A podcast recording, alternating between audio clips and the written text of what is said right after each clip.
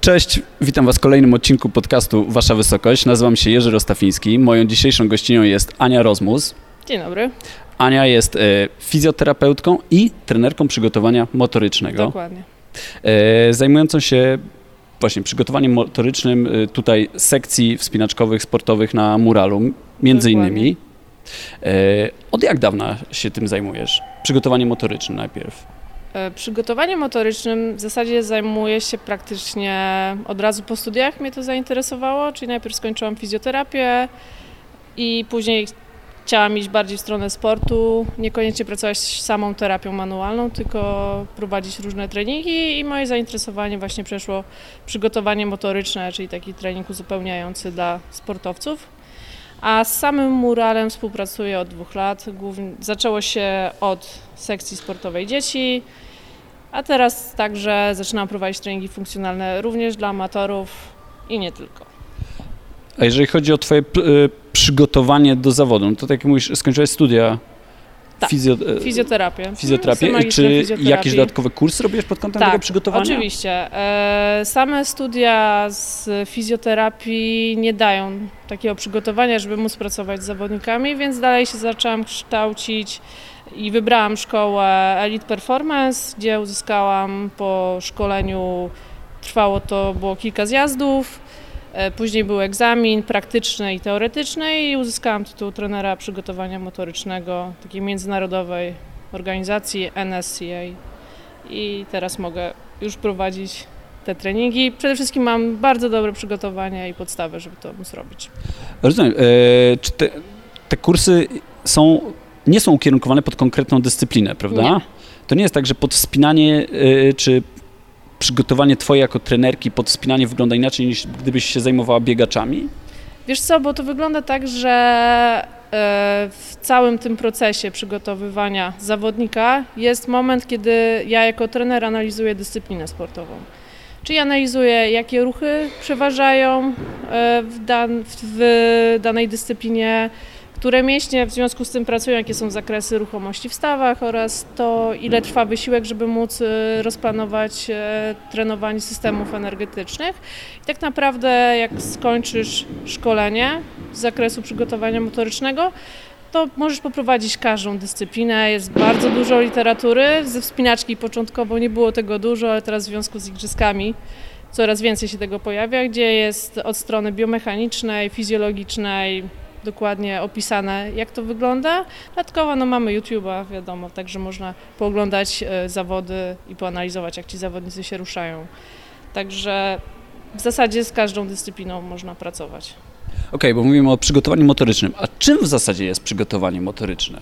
Trening Jakbyś to miała. Zdefiniować. E, Trening przygotowania motorycznego jest to taki trening, który będzie rozwijał wszystkie, jak sama nazwa wskazuje, cechy motoryczne, czyli szybkość, wydolność, siłę, gibkość. I jest to trening poza główną dyscypliną, którą się zajmujemy, taki ogólnie przygotowywujący i budujący bazę naszego ciała, żeby móc jeszcze lepiej wykonywać e, swoją dyscyplinę, osiągać lepsze wyniki, a także uniknąć kontuzji związanych z uprawianym sportem. Oczywiście trzeba pamiętać, że nigdy nie unikniemy w 100% kontuzji. Tak, bo jest jeszcze element taki, że tak powiem, że jak zabraknie żołnierskiego szczęścia, no to może nam się coś stać, niekoniecznie w trakcie wykonywania ćwiczeń. Po prostu źle spadniemy, źle staniemy, więc żaden trening nas na pewno przed tym nie uchroni. Tym Oczywiście. pamiętać. E, mówi się też o treningu funkcjonalnym. Czy jest to to samo? Czy jest to to samo? Wiesz co, trening funkcjonalny funkcjonuje w fitnessie już od kilku ładnych lat. E, Czy jest to to samo? Myślę, że nie. Ciężko stwierdzić. Myślę, że to nie jest jednak to samo. Trening funkcjonalny to są ćwiczenia e, zgodnie z definicją, która gdzieś tam się pojawiła, ruchów codziennych, czyli ciągnięcie, pchanie, e, jak si- siadanie i tak dalej, więc powinniśmy nad tym się skupić trenując funkcjonalnie, natomiast no, trening funkcjonalny pod spinanie, no to jednak jest moim zdaniem samo wspinanie. Bo nie będę wymyślać ćwiczeń, które mają imitować ruchy wspinaczkowe, skoro trenujemy na ścianie. Także są dwie różne rzeczy i trening przygotowania motorycznego zawiera dużo więcej, e, dużo więcej obszarów. Tam się pojawia nie tylko sama siła, nie tylko sam ruch. w sposób jak się ruszamy. No i w treningu przygotowania motorycznego bardzo ważne jest planowanie pod cel zawodnika, amatora. To chce tam ćwiczyć, że tak. Okej, okay, tak jak mówisz, e, rozwój treningu wspinaczkowego to jest dosyć świeża sprawa. Wiadomo, sam, sam, trening zaczął być rozwijany kilkadziesiąt lat temu, aczkolwiek na tle innych dyscyplin to jest mało. Natomiast e, mowa o treningu motorycznym, to wydaje mi się, że to są ostatnie, ostatnie kilka lat. Dobrze mi się wydaje?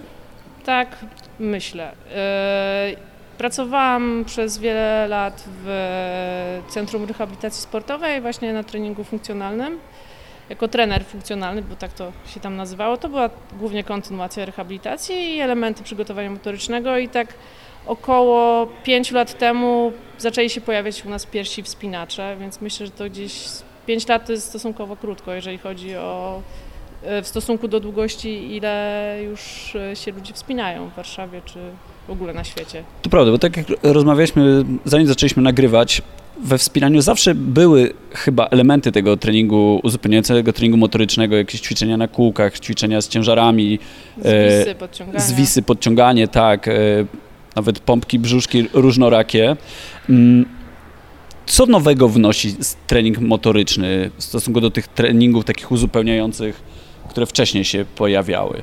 Przede wszystkim staramy się ten trening tak rozplanować, żeby ukierunkować się na cel danego zawodnika, żeby nie robić samych ćwiczeń dla ćwiczeń, sama sztuka dla sztuki, tylko kierunkować się to, czym on chce się zajmować. Czyli na przykład, jeżeli interesują go drogi wielowyciągowe w skałach, będzie robił długie drogi, to to przygotowanie jego będzie zupełnie inaczej wyglądało, inaczej będzie rozpisany dla niego trening, niż dla osoby, która będzie startować powiedzmy w zawodach bulderowych. To jest jednak zupełnie inny charakter wysiłku. I tu, i tu się wspinamy, ale ruchy, czas trwania przede wszystkim wysiłku jest zupełnie inny i nad tym będziemy się skupiać, pracując z takim człowiekiem, żeby y, to było pod jego cel dostosowane. Okej, okay, czyli ty pracując z zawodnikami robisz dokładny wywiad, jaki jest cel główny. Tak. E, I dopiero wtedy dostosowujesz ćwiczenia, ich intensywność, długość. Tak, i lubię też z trenerem, który się zajmuje wspinaniem, też skonsultować, żeby wiedzieć, jak jest rozplanowany cykl wspinaczkowy. Żeby, bo pamiętajmy, że przygotowanie motoryczne musi być dostosowane pod dyscyplinę, mhm. a nie, że dyscyplinę będziemy dostosowywać intensywnością pod ćwiczenia uzupełniające, bo to jak sama na to wskazuje, są ćwiczenia uzupełniające, a nie główne. E, dobrze, jeżeli chodzi o takie praktyczne aspekty tego treningu, jak dużo u Twoich podopiecznych tego treningu, powiedzmy w skali tygodniowej się pojawia? I znowu Mówimy to o... zależy. Rozumiem. Jeśli chodzi o pracę tutaj na sekcji z dzieciakami, e, dzieciaki są, dzieciaki młodzież to jest między 7 a 14 rokiem życia, więc my pracowaliśmy godzinę w tygodniu pełną e, nad różnymi raz w tygodniu. Raz w tygodniu, tak. Dodatkowo trenerzy też wrzucają w rozgrzewkę czy po treningu jakieś tam elementy. Natomiast z osobami, no i tu zależy, czy mamy osobę, która jest y, amatorem i chce po prostu poprawić swój wynik, czy uniknąć kontuzji, no to między, najlepiej byłoby dwa razy w tygodniu, ale rozumiem, że nie każdy da raz da to robić. Właśnie, bo Więc... większość amatorów, jeżeli te, teraz porozmawiamy o dorosłych, mm, zmaga się z problemem braku czasu. Tak. Chcą uprawiać ten sport, natomiast tego czasu nie mają nadmiernie dużo. E, I teraz uważasz, że jeżeli oni część tego czasu, który dotychczasowo poświęcali na wspinanie, przeznaczyliby na ćwiczenia e, z treningu przygotowania motorycznego, to będzie to z korzyścią dla ich wspinania, czy jednak jeżeli ktoś ma mocno ograniczony czas, to powinien się skupić na samym wspinaniu? Myślę, że będzie to korzyść, natomiast u takich osób ja lubię wrzucić im elementy ćwiczeń dodatkowych w rozgrzewkę albo w zakończenie treningu. Y, I wtedy i dołożyć tylko jedną godzinę taką spędzoną na siłowni. A jeżeli nawet na to nie ma czasu, to można to tym tak zapracować, żeby w rozgrzewce wrzucić elementy, które wzmocnią ich najsłabsze ogniwa i na zakończenie. Więc to się da połączyć. Ideałem byłoby dwa razy w tygodniu co najmniej.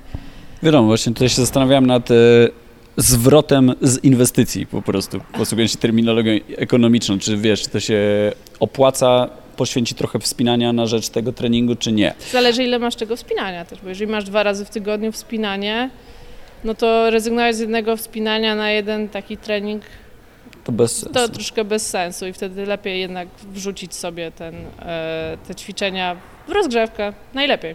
No właśnie, skoro powiedziałaś o tych dwóch treningach w tygodniu wspinania, czy osoby początkujące albo wspinające się mało, no bo powiedzmy, że dwa razy w tygodniu to no nie jest duża ilość wspinania. Tak. Też po powinny się zainteresować? Myśl... Czy to dopiero od jakiegoś poziomu ma sens? Wiesz co, myślę, że to wszystko zależy od osoby, bo wspinanie jest sportem, który wymaga i sporo siły, i też takiej sporej ruchomości stawów, a obecny tryb życia e, powoduje to, że jesteśmy bardzo mocno poprzykurczani, e, słabsi, więc jeżeli osoba, która zupełnie nie robiła nic nigdy w życiu, zaczyna się wspinać, to myślę, że to ma spory sens, bo nie będzie czerpać dużej radości z tego wspinania, no bo szybko jej się zablokuje, bo będzie jej brakowało po prostu siły czy ruchomości e, w stawie, żeby robić mocniejsze drogi powiedzmy niż, e, niż piątki. E, natomiast jeżeli ktoś wcześniej trenował dużo sportów, to może na samym początku myślę, że samym wspinaniem zbuduje bardzo dużo nie chciałabym być takim człowiekiem, który od razu mówi, tak, wszyscy muszą od razu się motorycznie zajmować, ale trzeba też zobaczyć, z jakiego poziomu startowego ruszamy. No i właśnie, mówiłaś o problemach, e, które są różne u różnych osób. Z jakimi najczęściej problemami, brakami ewentualnie się spotykasz u swoich e, podopiecznych, u swoich klientów? E, Wiesz co, zgłaszają się do mnie osoby róż, o różnych poziomach wspinania. Zgłaszają się osoby, które są na poziomie 5A, 5B i chcą wejść na szóstki. Zgłaszają się osoby, które robią 7C i chcą jeszcze więcej. I to jest zupełnie są przeróżne problemy. Z tych początkowych osób najczęściej jest to po prostu brak siły. Takiej zwykłej, chamskiej siły i trzeba popracować, żeby wzmocnić ręce, wzmocnić plecy, wzmocnić brzuch. Często właśnie brzuch tutaj nie jest dobrze aktywowany i wszystkie przewieszenia kiepsko działają u tych osób i prowadzenie kilku tygodni treningu z umiejętności napięcia całego ciała, napięcia brzucha już od razu powoduje u nich to, że są w stanie przeskoczyć pewien poziom i robić lepsze drogi. Natomiast u tych osób, które już się dobrze wspinają, to bardziej są takie przyciążeniowe kontuzje. Łokieć, troczki. Tu... Czyli tam ten trening się bardziej zaczyna skupiać na unikaniu kontuzji? E, też na unikaniu kontuzji, ale też na takim, na to co ja zauważyłam u tych wyższym poziomie wspinaczy, to też rozwinięciu mięśni pleców, bo często jest najszerszy rozwinięty super biceps, a natomiast te krótkie mięśnie barku, e, stożek rotatorów, mięśnie równoległoboczne nie tak dobrze działają i myślę, że to może też ograniczać robienie pewnych dróg. A kwestie... bardziej, wiesz, specjalistycznie już idziemy tak, mhm. tak, w takie bardziej konkretne rzeczy, a u tych początkujących to takie ogólne fizyczne przygotowanie, najprostsze rzeczy. Jasne, a dużą rolę odgrywa mobilność w, we wspinaniu? Myślę, że bardzo dużo. I jak tak obserwujesz wspinaczy, no, sporo ich, ze sporą ilością z nich pracujesz i widziałaś, e, jak to wygląda przeciętnie u wspinaczy obecnie? I też znowu rozgraniczę na początkujące mhm. osoby i na te zaawansowane. No to u bardzo zaawansowanych osób to gdzieś tam brakuje ruchomości w odcinku piersiowym kręgosłupa, to zauważyłam.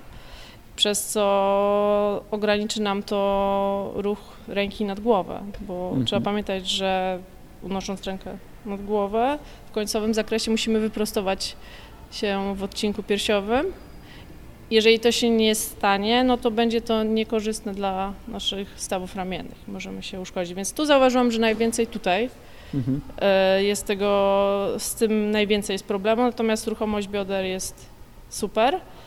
E, tak naprawdę to tylko to u tych zaawansowanych osób, a osób początkujących to już jest cała gama, tak naprawdę. Czyli i biodra nie są do końca ruchome, gdzie gdzie musisz, czy nie jesteś w stanie wysoko nogi wrzucić, e, czy tak samo ten odcinek piersiowy kręgosłupa nie ma pełnej ruchomości klatki piersiowej, przez co ten ruch nad głową nie jest tak dobry jakościowo, jakby mógł być. To już zależy od tego, kto przyjdzie, jaką ma przeszłość sportową, bądź nie ma tej przeszłości. Jasne. I te ćwiczenia treningu, które ty rekomendujesz, zalecasz i prowadzisz swoimi podopiecznymi, też rozwijają mobilność. Tak. Mogą rozwijać mobilność Tak, bo też raczej. musimy dwie rzeczy rozgraniczyć, bo mm, ważne w tej mobilności jest to, żeby kontrolować zakres ruchu. Nie tyle, co mieć go pełny, wiadomo, czy musimy mieć pełny zakres ruchu danego stawu, ale też umieć zapracować w, na przykład w krańcowym zakresie ruchu, gdzie we wspinaniu takie krańcowe zakresy ruchu, jak dobrze wiesz, się często zdarzają. I trzeba umieć e, wygenerować napięcie i zapracować w takim zakresie, nie tylko e, mieć, umieć rzucić wysoko nogę, ale już z niej nie wyjdę. Rzucę wysoko, ale nie mam siły, żeby użyć tego zakresu, więc tutaj jest to mobilność, to nie jest tylko samo rozciąganie, ale także e, wzmacnianie tego całego zakresu. Jeżeli chodzi o cały ten trening, myślisz, że można dorzucić e, do sw- swojej rutyny go samodzielnie? Nie wiem, korzystając z filmów na YouTubie chociażby, czy czytając książki, czy raczej tutaj konsultacja z kimś, z profesjonalistką, profesjonalistą jest wskazana, Twoim zdaniem? Myślę, że jest skazana, bo ćwiczeń jest multum. Na YouTubie, na Instagramie. Dużo z nich jest naprawdę dobrych, ale cała zabawa polega na tym, żeby umieć te ćwiczenia dobrze dobrać i rozplanować, ile ma być powtórzeń, ile ma być serii, a w którym okresie, czy tuż przed skałami, przed wyjazdem skały, to robić dużo jakiegoś ćwiczenia, czy może jego zaniechać, a co robić na początku, jak się przygotowuje, więc to jest pierwsza rzecz, stąd ten trener od przygotowania motorycznego będzie umiał to zaplanować i wrzucić nam nasz e, plan, plan treningowy. Druga sprawa, zanim zaczniemy robić pewne ćwiczenia, trzeba zobaczyć, czy nasze ciało jest gotowe. Więc e, nieodzownym elementem poza wywiadem pracy z zawodnikiem jest, są też także testy funkcjonalne, żebym ja zobaczyła, jak oni się ruszają i gdzie mają problemy największe, z czym mają największy problem. Właśnie, to o to też chciałem zapytać. Y, Te testy wyglądają tak, że ty tylko zadajesz jakieś konkretne ćwiczenia i obserwujesz ich sposób wykonania, czy też obserwujesz, y, jeżeli mówimy o wspinaniu ludzi na ścianie, jak na, się ruszają? Na ścianie staram się obserwować ludzi w momencie, jak przychodzą i mówią, że mają e, ból łokcia, ból palców, to chcę, lubię zobaczyć, jak oni układają dłonie na chwytach, jak e, łokcie się ustawiają i dać im konkretne rady, jak e, starać się poruszać na ścianie. Natomiast też oczywiście trzeba pamiętać, że, nie, że jeżeli mamy jakąś drogę, którą chcemy zrobić, naszą życiówkę i kruks jest taki, że się ustawimy bardzo nieanatomicznie, to wiadomo, że jeżeli raz to zrobimy, no to możemy to zrobić, tylko trzeba pamiętać, że możemy się skontuzjować, ale żeby nie powtarzać takiego nieanatomicznego ułożenia, nie wiem, przez trzy godziny pod rząd, próbując i próbując 200 razy. E, Także głównie sprawdzam, jak się poruszają, jak, raczej jak mają takie problemy e, przeciążeniowe. A tak to ja mam swój zestaw e, testów funkcjonalnych, najprostszych. FMS pewnie jest już większości osób znany. I dla wspinaczy jeszcze patrzę na ruchomość barków, na ruchomość odcinka piersiowego i ruchomość bioder, a także na, na ruchomość stawu skokowego. To też jest istotne. A z ciekawości, ludzie do Ciebie przychodzą najczęściej po kontuzjach, czy, czy pojawia się już na tyle duża świadomość y, swojego ciała, że ludzie zaczynają przychodzić też, nazwijmy to profilaktycznie, albo w celu po prostu rozwinięcia się sportowego? O, ostatnie pół roku zaczęły przychodzić osoby, które chcą się rozwinąć sportowo. Głównie są to osoby początkujące, tak jak mówiłam, które nie są w stanie powyżej 5C przeskoczyć. Yy, A tak, jeśli chodzi o osoby, które się już spinają długo i mają dobry poziom, wyższy, to głównie po kontuzjach jednak przychodzą. Muszą się najpierw skontuzjować, żeby przyjść yy, i ułożyć plan treningowy, albo też wiesz, w ramach wychodzenia z kontuzji nie mogą się wspinać, to też jest dobry czas, żeby popracować na siłowni.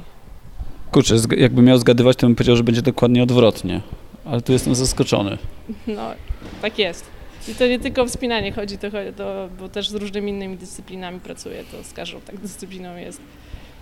Y, Czy są jakieś takie nazwijmy to typowe kontuzje, z którymi masz do czynienia u wspinaczy?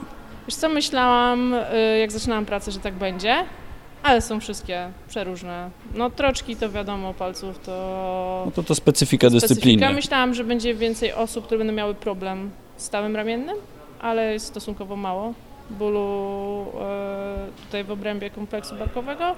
Sporo jest przeciążeń łokcia. Łokieć golfisty czy tenisisty to się zdarza. No i takie już pourazowe skręcenia kostki. To już z, razem z rozwojem boulderingu jednak tych urazów stawu skokowego mam wrażenie, że jest coraz więcej. A to też jest taka praca, no trzeba, trzeba, nie można tego zbagatelizować na pewno, wiem po sobie. No tak, wraz z rozwojem bulderowni ilość tych nieszczęśliwych upadków i spadnięć tak. wzrosła znacząco, Właściwie prawda? mam wrażenie, że tak jak y, właśnie zaczynałam pracę ze spinaczami, więc całą literaturę dziś przejrzałam, że tak czytałam, że większość to jest, są takie bezpośrednie urazy, ostre we wspinaczce i pracując mówię, nie no, wcale tak dużo nie było takich osób, czy pogotowie, żeby coś przyjeżdżało. Szczególnie przychodziły osoby, że go łokieć boli, czy kręgosłup, ale jednak im dłużej tu jestem, to widzę, że faktycznie tych urazów ostrych jest więcej niż takich czysto przeciążeniowych. No tak, aczkolwiek kurczę, tutaj trudno powiedzieć, że one są jakieś te urazy wspinaczkowe, no bo tu mówimy o niefortunnych upadkach na materac tak naprawdę. Tak, tak. Właśnie, a samo wspinanie, rozumiem, generuje raczej w obrębie rąk te urazy, prawda? Wiesz co, kolana się zdarzają, bo... Znowu bouldering i dziwne skręcanie dziwne nóg. Dziwne skręcanie nóg, ale też yy, haczenie pięty potrafi tutaj przysporzyć problemów z kolanem, zwłaszcza jak nie jest się dobrze przygotowanym mięśniowo, żeby móc dobrze schaczyć piętę. To pewnie głównie początkujących będzie się zdarzało. Czyli mówiąc krótko, bouldering jest mocno niewskazany. Nie. Jako fizjoterapeuta nie mogę powiedzieć, że jakiś sport nie jest skazany, tylko trzeba e, bezpiecznie spróbować, o tak, zminimalizować do minimum, tak to zabrzmiało śmiesznie, e, do, żeby minimalne było ryzyko tej kontuzji, więc przygotować się jak najlepiej do tego można. Jasne. I a propos przygotować się jak najlepiej można. Jak wygląda taka sesja e, z tobą u ciebie?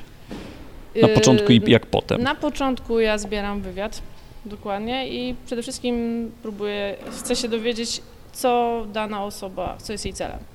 Jaką, jaki preferuje rodzaj wspinaczki, co jej się podoba, czy przygotowuje się czysto do zawodów sportowych, czy to są czasówki, czy to są baldy, czy z drugiej strony chce jechać w góry wysokie i tam robić długie drogi. Następnie, jeżeli ma jakąś dokumentację medyczną z poprzednich e, urazów, to też lubię sobie spojrzeć na te zdjęcia czy, czy opisy różnych badań. No i później zaczynamy, zaczynamy od, e, od testów funkcjonalnych, żebym zobaczyła, gdzie, jeżeli są, gdzie są najsłabsze ogniwa, jak ta osoba się rusza i czy musimy jeszcze, zanim zaczniemy już ćwiczyć siłowo, wrzucić ćwiczenia korekcyjne, czy możemy od razu działać sobie na siłowni i normalnie ćwiczyć. No i później zbieram też informacje, jak długo, jak często trenuję i pod to staram się, i oczywiście jak pracuję i staram się pod to wrzucić te jednostki z przygotowania motorycznego.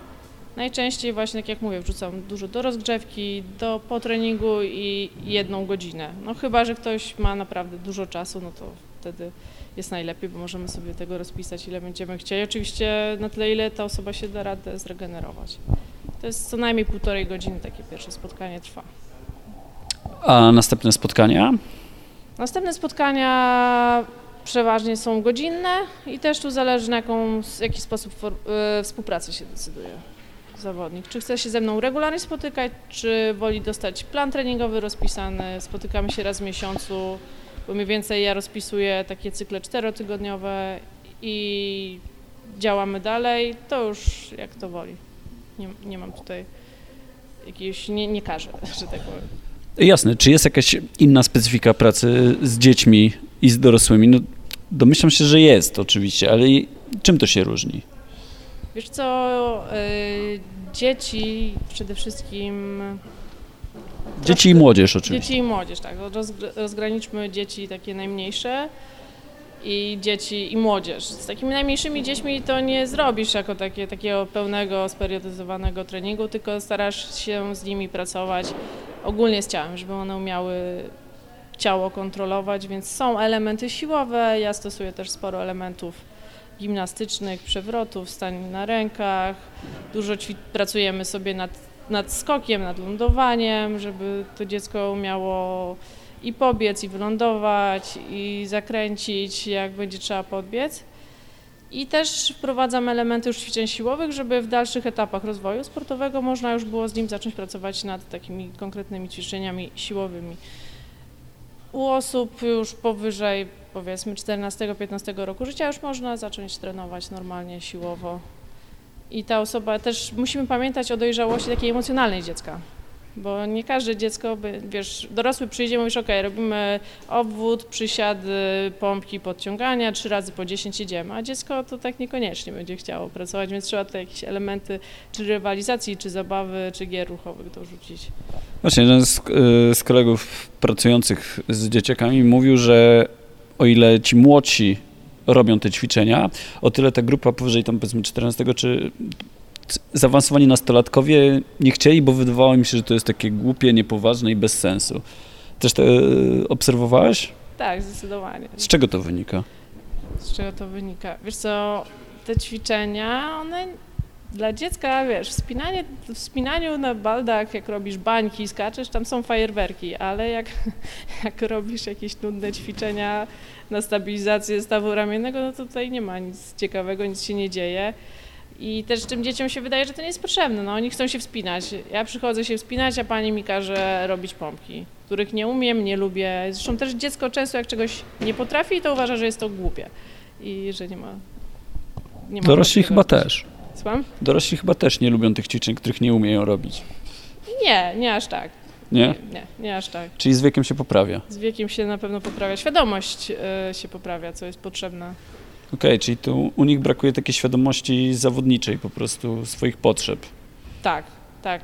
Też trzeba dodać, że w Polsce ogólnie trening przygotowania motorycznego, już nie w samym wspinaniu, też nie jest jeszcze aż tak yy, roz, rozpromowany. Natomiast już takie dyscypliny jak piłka nożna, yy, to chyba nawet widać, jak czasem trenują nasi piłkarze i widać, że tam gdzieś się na wałkach rolują, czy z gumami pracują, to można zobaczyć w telewizji. Siatkówka, tenis, to tam już ten trening przygotowania motorycznego jest i ten zawodnik, każdy ma takiego trenera. Natomiast w innych dyscyplinach, czy nawet nie w pierwszoligowych klubach, to ogólnie tych osób jest mało. No ale domyślam się, głównie to wynika z kwestii finansowych tak naprawdę. No dokładnie. No i też, wiesz, taka edukacja, że nie, nie wiadomo, czy to jest faktycznie potrzebne. Poza tym, wiesz, taki trening, on musi trwać, żeby on przyniósł efekty. To w miesiąc y, są może jakieś spektakularne u, u osób początkujących, które zaczynają e, spektakularne sukcesy, że już zaczynają poprawiać z miesiąca na miesiąc się, ale już u takiego zaawansowanego zawodnika to już tak szybko nie pójdzie. No właśnie, jeszcze to była ostatnia rzecz, o którą chciałem zapytać. E, czy trzeba się nastawić, że efekty przyjdą szybko, czy tak jak mówisz, właśnie cudów nie ma i trzeba się, jak się decydujemy na ten trening, to efektów mamy się spodziewać co? Po kilku miesiącach tak naprawdę? No taki... E, Widocznych. Tak zgodnie z nauką, amerykańscy naukowcy mówią, że e, trening siłowy, pierwsze efekty jest po 12 tygodniach można odczuć, czyli to są 3 miesiące.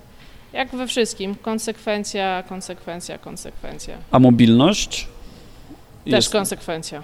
Zdecydowanie. I też czas. I też czas, tak. Zdecydowanie dużo konsekwencji tutaj trzeba i trzeba zacisnąć zęby i wyłączyć ten mózg, który ci mówi, że ci się nie chce, sobie wyobrazić, ile mi to przyniesie korzyści i robić. No, nie, ma, nie ma tutaj, wiesz, nie ma bajek, nie ma cudów, nie ma tabletek magicznych. Ale w ogólnym rozrachunku warto. Uważam, że bardzo warto. To posłuchaj, mówisz, że ten czas jest niezbędny. To jak na przykład w perspektywie roku, jak rozplanowujesz takie treningi, mniej więcej to wygląda? No wiadomo, że to jest indywidualnie dostosowane do każdego zawodnika z osobna, ale wyróżniasz jakieś takie konkretne etapy, tak, procesy? Zdecydowanie, zdecydowanie wyróżniam etapy, czyli najpierw wybieramy, kiedy mamy najważniejszą imprezę w roku. Czy ona będzie jeden raz w roku, czy Start to A. jednorazowy start, czy to będzie tych startów dwa, czy cztery. I najpierw zaczynamy pierwsze cykle od przygotowania ciała pod trening siłowy, czyli to jest tak zwana anatomiczna adaptacja i tam też wsadzam te elementy korekcyjne. Później robimy e, przygotowanie, trening siłowy. Pomiędzy e, w różnych dyscyplinach zdarza się też trening na zwiększenie masy mięśniowej, ale jak wszyscy wiemy we wspinaniu nie jest to aż tak istotne. I tak naprawdę ten pierwszy etap będzie wspólny dla wszystkich, dla wszystkich rodzajów wspinaczki, a później już zaczynamy konwersję tego, co zbudowaliśmy, tej siły, na, czy na wytrzymałość lokalną mięśniową, czy na moc, czyli pod bouldering. Tutaj mamy głównie siła i moc. Wytrzymałość siłowa będzie w prowadzeniu, czy w górach wysokich. I tak to wygląda. No i im więcej takich cykli zrobimy w swoim życiu, no to tym lepsi będziemy. Więc to musi jednak potrwać, żeby móc po kolei przejść przez wszystkie etapy. Ja wiem, że w ogóle w układaniu treningu i domyślam się, że tutaj jest podobnie. Trudno jest dzisiaj w sytuacji, gdy zawodnicy startują często, nie ma takiego jednoznacznego startu A, że pod który się przygotowujemy, tylko tych startów A jest dużo, albo zawodnik po prostu chce się wspinać cały sezon. Jest szansa utrzymać tą wysoką formę, dyspozycję Od razu przez pół mówię. roku? Słuchaj, właśnie to jest największy problem u wspinaczy. Oni chcą mieć szczytową formę 365 dni w roku, a w latach przestępnych 366. A to od razu ci mówię, no to się nie da. Musi A 300 dni w roku? trzy też nie, raczej nie. Trzeba ten, nad tym pikiem formy on będzie przez. Będziemy tak pracować, żeby on wiadomo, na ten okres startowy był potrzebny, ale jeżeli chcemy się wspinać, żeby cały czas być na mega super poziomie i być super silnym, no to to się nie da, niestety. No nie zregenerujemy się po prostu. Nie możesz cały rok pracować na największych obrotach. Się spali po prostu. Więc trzeba wybrać, kiedy chcemy Czyli realnie z Twojego doświadczenia to wynika, że jak długo takie okresy tego szczytowego przygotowania mogą trwać? No wiesz, no czasem jak jest okres startowy trzy tygodnie, no to musimy się tak strzelić, żeby przez te trzy tygodnie był ten e, najszczytowy e, czas, ale też trzeba rozgraniczyć, że mamy w sporcie zawody mniej ważne, bardziej ważne, więc też można tak zapracować, żeby na ten najważniejszy event, bo raczej tak jest, że mamy jeden najważniejszy event, być w szczytowej formie, na te mniejsze troszeczkę można mniej, mniej się Jasne, chyba że mówimy o wspinaniu skalnym. Gdzie rzeczywiście oczywiście walczymy o tą na jakąś tam najtrudniejszą drogę, ale tych dróg jest ileś. No tak. Tutaj e, też przygotowujesz ludzi pod skały? Tak, tak, zawodu? tak, tak. Y, do, za, znaczy pod wyjazdy mówisz. Pod wyjazdy tak. tak. Tak, to ale też raczej pytam, co chcę zrobić, czy to będzie 5 razy 8A, czy po prostu, a przeważnie większość ma jakąś jedną swoją drogę, którą chce się wstawić i pod tą drogę raczej trenujemy. Ja sobie wtedy lubię też, jeżeli jest przejście nagrane, to lubię obejrzeć tą drogę i zapytać się, który ruch najwięcej sprawia trudności temu człowiekowi i spróbować właśnie pod ten ruch rozpracować, które ćwiczenia będą najlepiej go przygotowywać. Czy w przypadku wspinania skalnego dostosowujesz to wszystko pod konkretne ruchy na konkretnej drodze? Tak, jeżeli jest to jedna konkretna droga, a nie tylko wytrzymanie, wiesz, trzech tygodni w skałach bez kontuzji, fajne wspinanie, no to wtedy faktycznie pod tą drogę, pod tego kruksa trzeba dostosować. Zobaczyć i też przetestować tego zawodnika, dlaczego akurat ten kruks mu nie idzie. Często się zdarza, że brakuje gdzieś tam jakiejś czy wytrzymałości mięśniowej, czy siły, bo to są często takie jakieś kosmiczne ruchy, prawda? I, i, trzeba, I dużo jest takich też tych krańcowych zakresów ruchu, o których już mówiłam, że trzeba w tych końcówkach ruchów to wzmacniać. Dlatego lubię zobaczyć, jak ta droga ma wyglądać i pod to pracować. Dobra. E, posłuchaj, no to w takim razie bardzo dziękuję Ci za rozmowę. Ja dziękuję E, za zaproszenie. Dziękujemy Muralowi za gościnę tutaj. Dzisiaj kręcimy na bulderowni Centrum Spinaczkowego Mural. E, dziękuję za oglądanie i zapraszam do następnych odcinków. Dzięki, do zobaczenia.